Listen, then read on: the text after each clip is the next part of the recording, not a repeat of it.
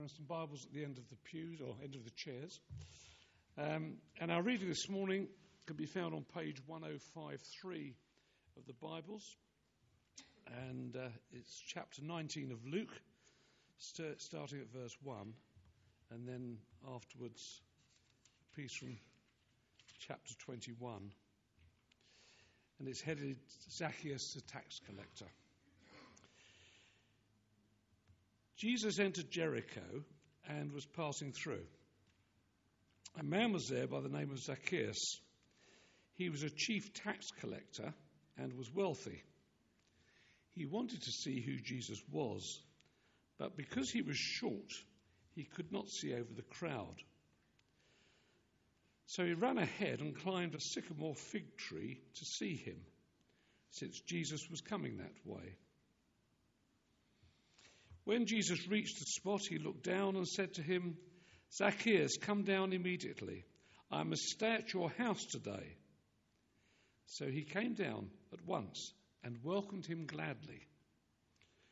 All the people saw this and began to mutter, He has gone to be the guest of a sinner. But Zacchaeus stood up and said to the Lord, Look, Lord, here and now I give half of my possessions to the poor. And if I have cheated anybody out of anything, I will pay back four times the amount. Jesus said to him, Today salvation has come to this house, because this man too is a son of Abraham. For the Son of Man came to seek and to save the lost. Now we're turning to chapter 21, starting again at verse 1. The widow's offering. As Jesus looked up, he saw the rich putting their gifts into the temple treasury. He also saw a poor widow put two very small copper coins in. Truly, I tell you, he said, this poor widow has put in more than all the others. All these people gave their gifts out of their wealth, but she, out of her poverty, put in all she had to live on. This is the word of the Lord.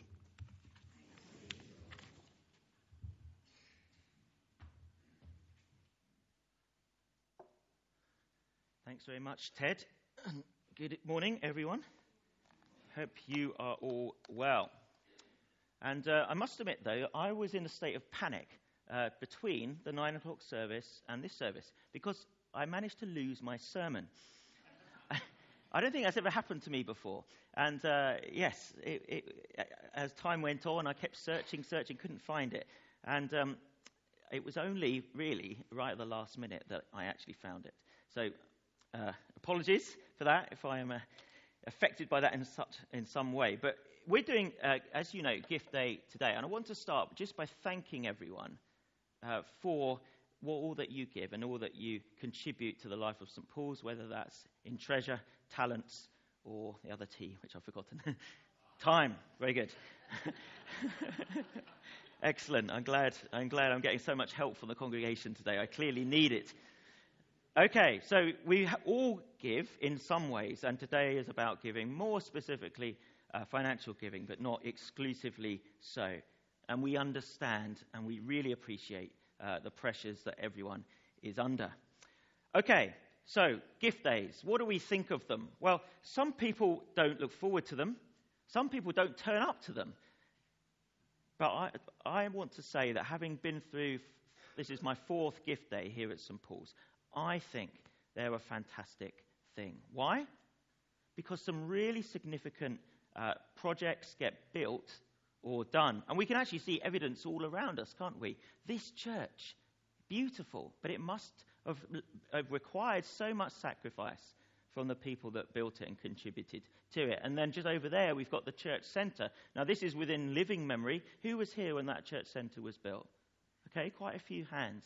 Now, I've heard the story from many different people, uh, but what I, what I want to say about it is that people really gave sacrificially. So much so that it took one weekend only for the money to be raised. And uh, this is a fantastic thing. People even sold their houses to allow that church centre to be built. And we would not be the church we are today with all of the activities and the children's and youth groups that we have if those people at that time had not given so generously.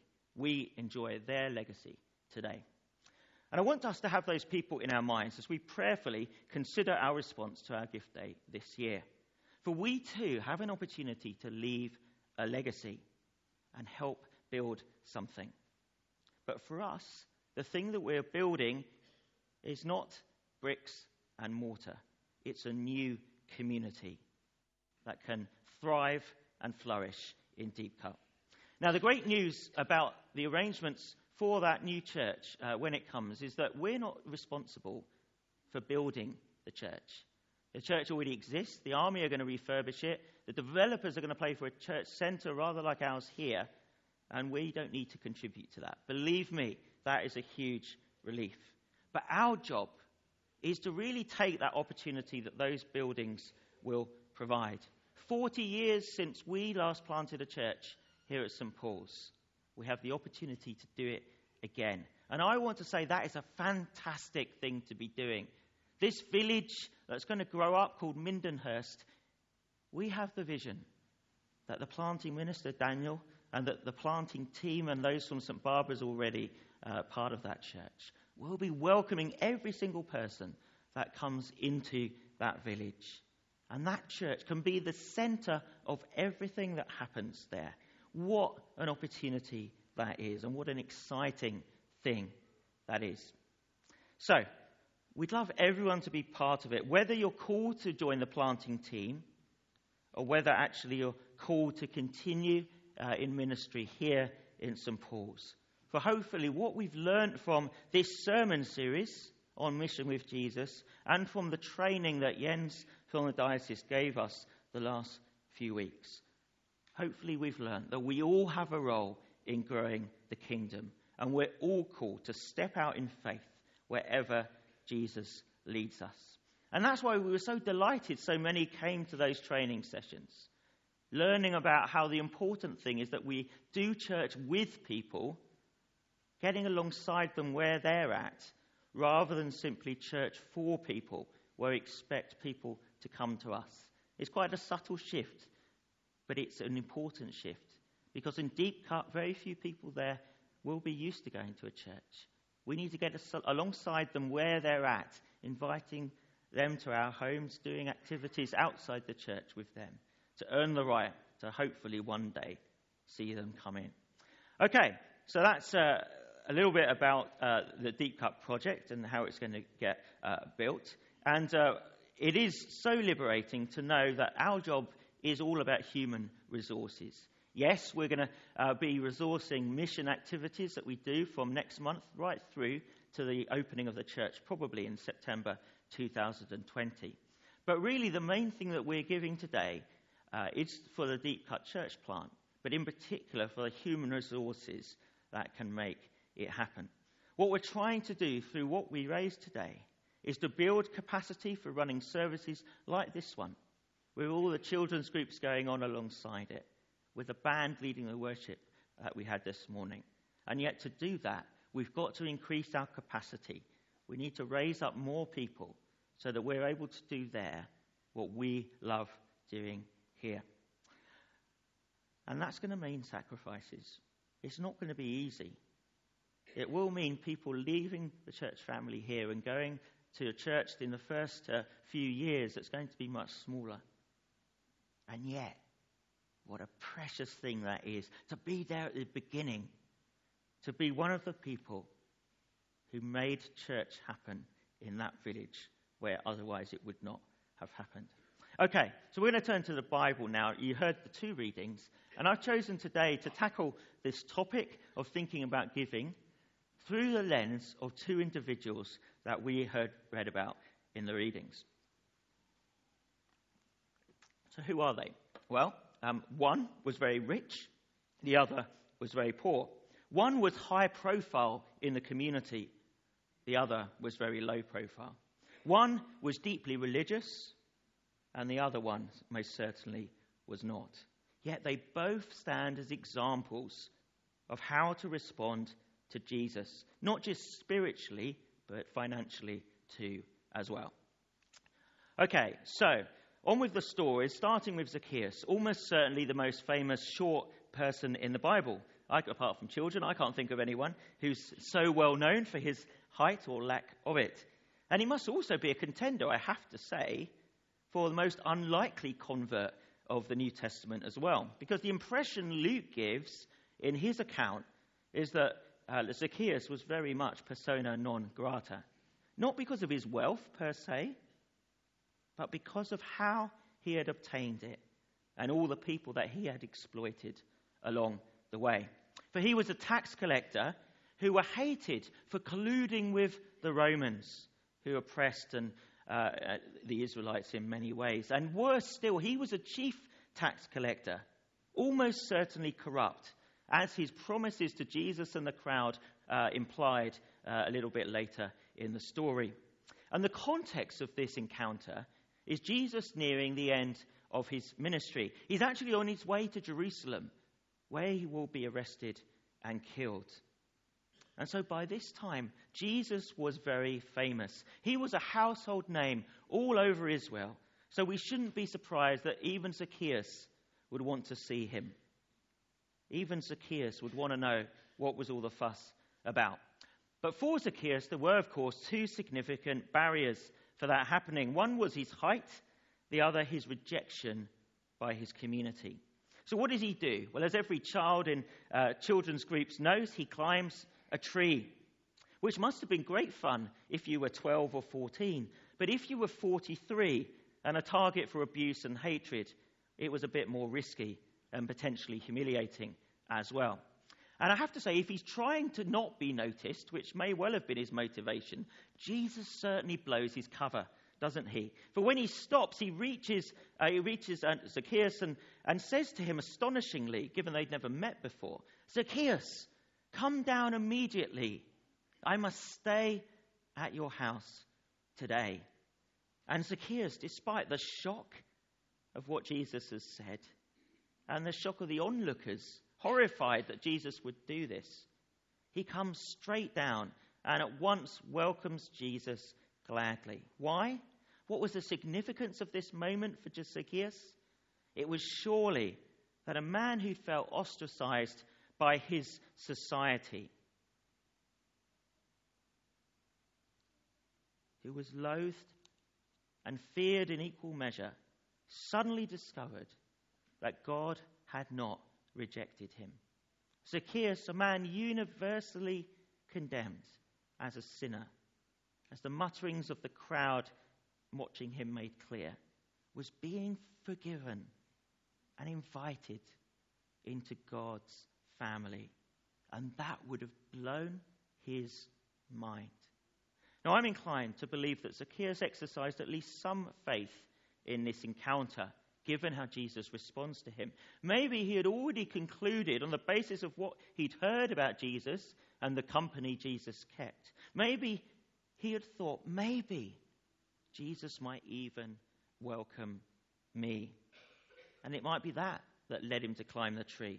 Anyway, either way, so when Zacchaeus gladly responds to the request to stay with him, I suspect he knows at that moment that he's been forgiven. For in his joy and wonder at what Jesus had done for him, redeeming him in the eyes of the community, his heart seems clearly to have changed. For Zacchaeus, this tight, greedy, unprincipled man, counting his money in countless uh, children's Bibles, is now a man transformed. Standing up, he says in the hearing of the crowd, Look, Lord, here and now I give my possessions to the poor. If I've cheated anyone out of anything, I will pay back four times the amount. And so, here in our final passage of the series, we see Zacchaeus using the same word that Peter had used in the very first passage, in the very first sermon, after that miraculous catch of fish. In both cases, there is a conviction of sin. In the case of Peter, he falls to his knees and says, Go away from me, Lord. I'm a sinful man. In the case of Zacchaeus, it's immediately offering retribution to make right his wrongs, and generously too, as the Jewish law required. And this was Jesus' verdict as the crowd surrounded. I'm really struggling with the fact that Zacchaeus is having this honor of having Jesus to his house to stay. And this was Jesus' verdict. Today, salvation has come to this house because this man too is a son of Abraham. For the Son of Man came to seek and to save the lost. That is Jesus' mission statement. And if we follow Jesus, it's ours too. And anything we're asked to give, financially, in time, or gifts or treasures, should have that in mind. Our calling as believers is to seek and save the lost as well. So that's the Zacchaeus. Let's now turn to the woman we heard read about a couple of chapters later in Luke 21. Now, she's a woman barely noticed by others, as I've said, but she's known to Jesus and her heavenly Father. And this time, the scene isn't Jericho, it's the temple in Jerusalem. And Jesus is with his disciples watching the rich people put their gifts into the temple treasury. But then he sees a poor widow putting in two very small copper coins. And Jesus, miraculously knowing her heart and her poverty, says these affirming words Truly I tell you, this poor widow has put in more than all the others. All these people gave their gifts out of their wealth, but she, out of her poverty, put in all she had to live on. So, what should we make of this? The implication, I think, is that she offers this gift willingly. Not Jesus, not at Jesus's or anyone else's request. We have to say it's an extraordinary act of devotion and faith. And the faith exercised in giving all that she had to live on was that God would provide for her, as indeed the, the community, the Jewish religious community, should have done as a widow without anyone, any family to help her. And yet, the willingness to still give something in this lady, even in such great poverty, is held up by Jesus and indeed elsewhere in Scripture as the right thing to do, and through which we, if we give generously, can be blessed. And that might be because God could reward us materially in some unexpected way. Now, I've heard of that happening fairly commonly in the experiences of individuals that I know, and certainly in the experiences of Christian ministries that I know, who live by faith, trusting God to provide one day or one week at a time. Now, we may not be in that situation. This is a wealthy area. And yet, her example, this, this poor widow, has more relevance to us corporately when we actually look at it being worked out in the example of a church. And in the, uh, in the, perhaps the, in, in, Acts, in 2 Corinthians, probably the best known example of a church in poverty giving generously is the one in Macedonia. You might have heard of it. Let me read uh, briefly what Paul says about them in 2 Corinthians 8. And now, brothers and sisters, we want you to know about the grace that God has given the Macedonian churches. In the midst of a very severe trial, their overflowing joy and their extreme poverty welled up in rich generosity. For I testify they gave as much as they were able, and even beyond their ability. Entirely on their own, they urgently pleaded with us for the privilege of sharing in this service to the Lord's people, and they exceeded our expectations. Why? Why did they do it? Well, the answer Paul gives is they had an overflowing joy. This is what he said uh, just a little bit later. For you know the grace of our Lord Jesus Christ, that though he was rich, yet for your sake he became poor, so that through his poverty you might become rich. So, what did the Macedonian church have in their poverty? They knew that they'd been rescued. They knew that Jesus loved them. They knew that Jesus had died for them. And they knew that that was the most important thing in the world and in their lives. And if we want to give generously, well, we need to remind ourselves that we too were lost and have been found. We too were sinners separating, separated from God by the barrier of our sin, and that we too can now be part of God's family because Jesus died for us.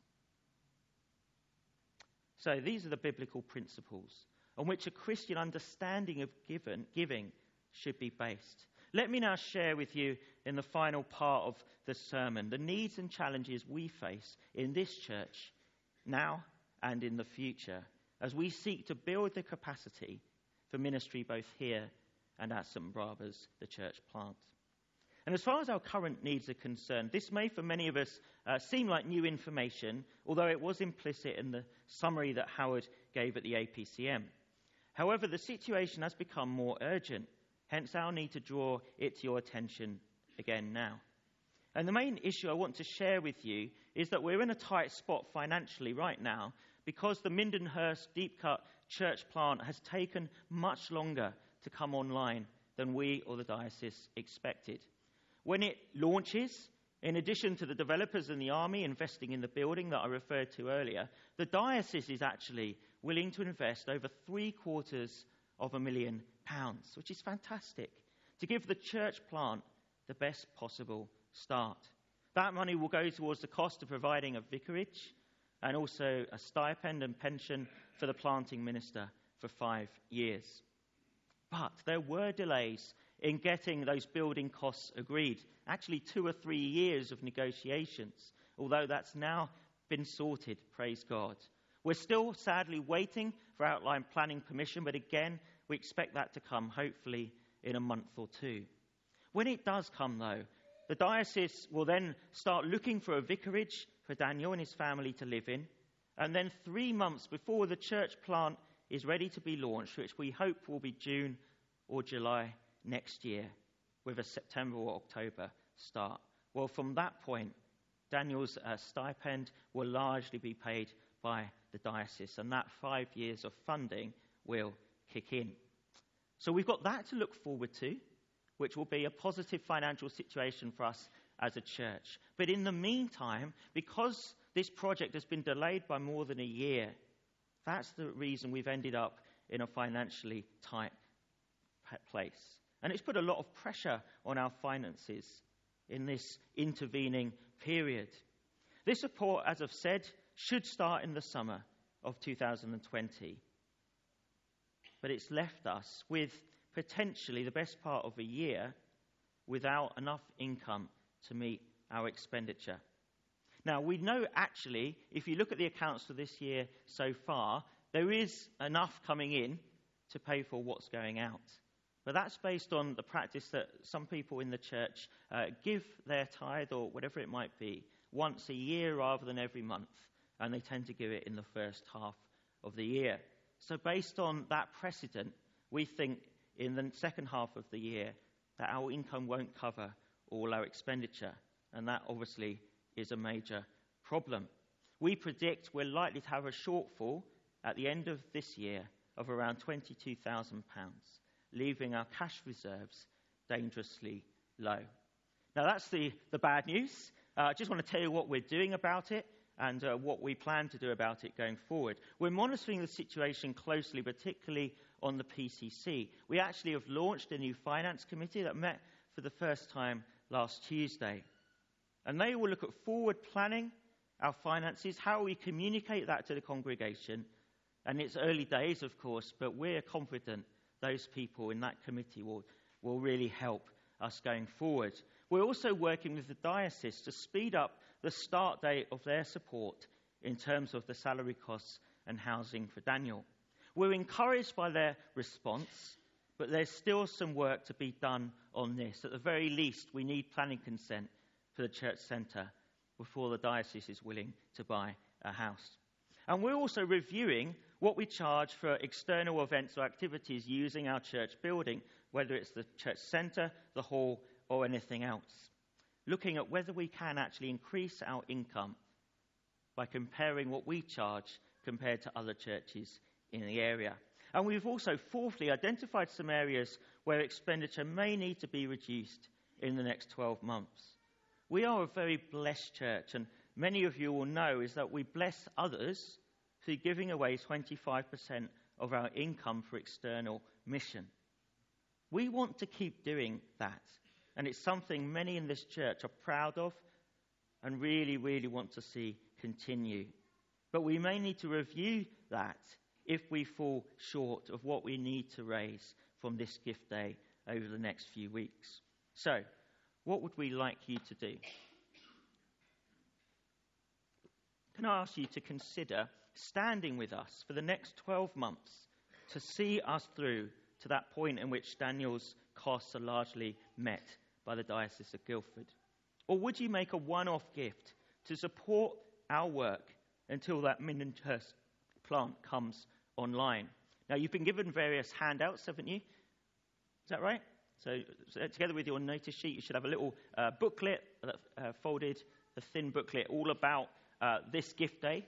And actually, you should also have been given a, a gift aid form as well. That's right. Splendid, which Mike Fugerman has put together for us. So you've got everything you need there. And, uh, but in addition to all of that, on uh, probably Wednesday, I will be emailing out to the church more detailed information that lies behind what's on that leaflet and what I've covered in the sermon today.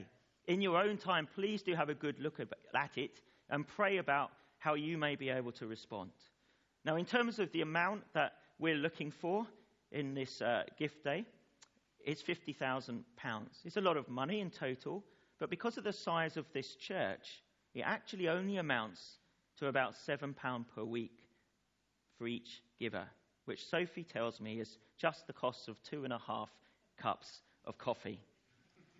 there we go. Not, the, not easy to buy half cups of coffee, but that, it, it, does rather bring it home, doesn't it? This isn't a massive sacrifice, particularly for those of us who are coffee drinkers. But uh, if we're not, I'm sure we've got similar things that we like to, to have each week. So we're looking for 50,000 over the next few months. And uh, we'll, what we'll be covering uh, through that 50,000 will be uh, the money that we spend on employing Daniel, especially in the ministry that he starts to take on in Deepcut. We're also hoping that we can use that money to invest in our youth work and worship ministry. Youth work, because obviously, as Daniel does more in Deepcut, he has to do less here. And we know from past experience that when we have a gap between one youth minister to another, one youth director to a youth worker, whatever it might be, if there's a gap, we lose the young people. Most of them don't come back. So we're absolutely determined not to let that happen this time. So we need to fill that, but we also would love, if we're able, potentially to have someone who can help us in the worship area as well. And sometimes there are people who can do both. And the other thing you may not know is Dave Batt, our caretaker, uh, will be retiring in August. So we'll be looking to uh, replace him, uh, working both here and in the church plant as well. Okay, so the £50,000 would have two benefits of developing our worship provision at St. Paul's, as well as ensuring that we have continuity in the leadership of our youth ministry here, and of course, in providing for the worship and teaching and all the other things that go into making a service happen, which here it's estimated is 40 people are involved making a service happen. So we need lots of people in that planting team and, and who join that church plant when it opens to step up and fill those gaps and play their part in allowing this new church to succeed. So, to conclude, all in all, it's a very exciting vision and the opportunity to put a church in the centre of this Mindenhurst village is one that we can't possibly pass over. But at the same time, we are in a financial situation that needs to be addressed and needs to be addressed now without us getting into pretty serious problems. Okay, now I've got three slides that are going to come uh, onto the screen now. If we can have the next one, please. Here are three things that you can do that fit neatly around our three vision priorities of praying, connecting, and growing. So, first, to pray. Pray for the opportunities and challenges that we face. Prayerfully consider how you can respond. Then, secondly, connect. Be part of the resourcing of this mission. Read and reflect on what's needed and play your part. And ask questions too. If you've got questions about what I've shared, I'd be delighted to give answers to that. If you want to talk to me after the service, I'd be happy to put the answers to whatever questions I'm asked on my email together with uh, the information about uh, this gift day uh, so that everyone gets to hear the answer to that too. Okay, so to grow, finally, in your understanding of stewardship and to grow in your contribution to our needs, whether that's financially or in some other way. So, how does the gift day relate to us? The gift day is the thing that's going to prepare us to plant the church. The gift day is the thing that's going to unlock the potential that this church plant has.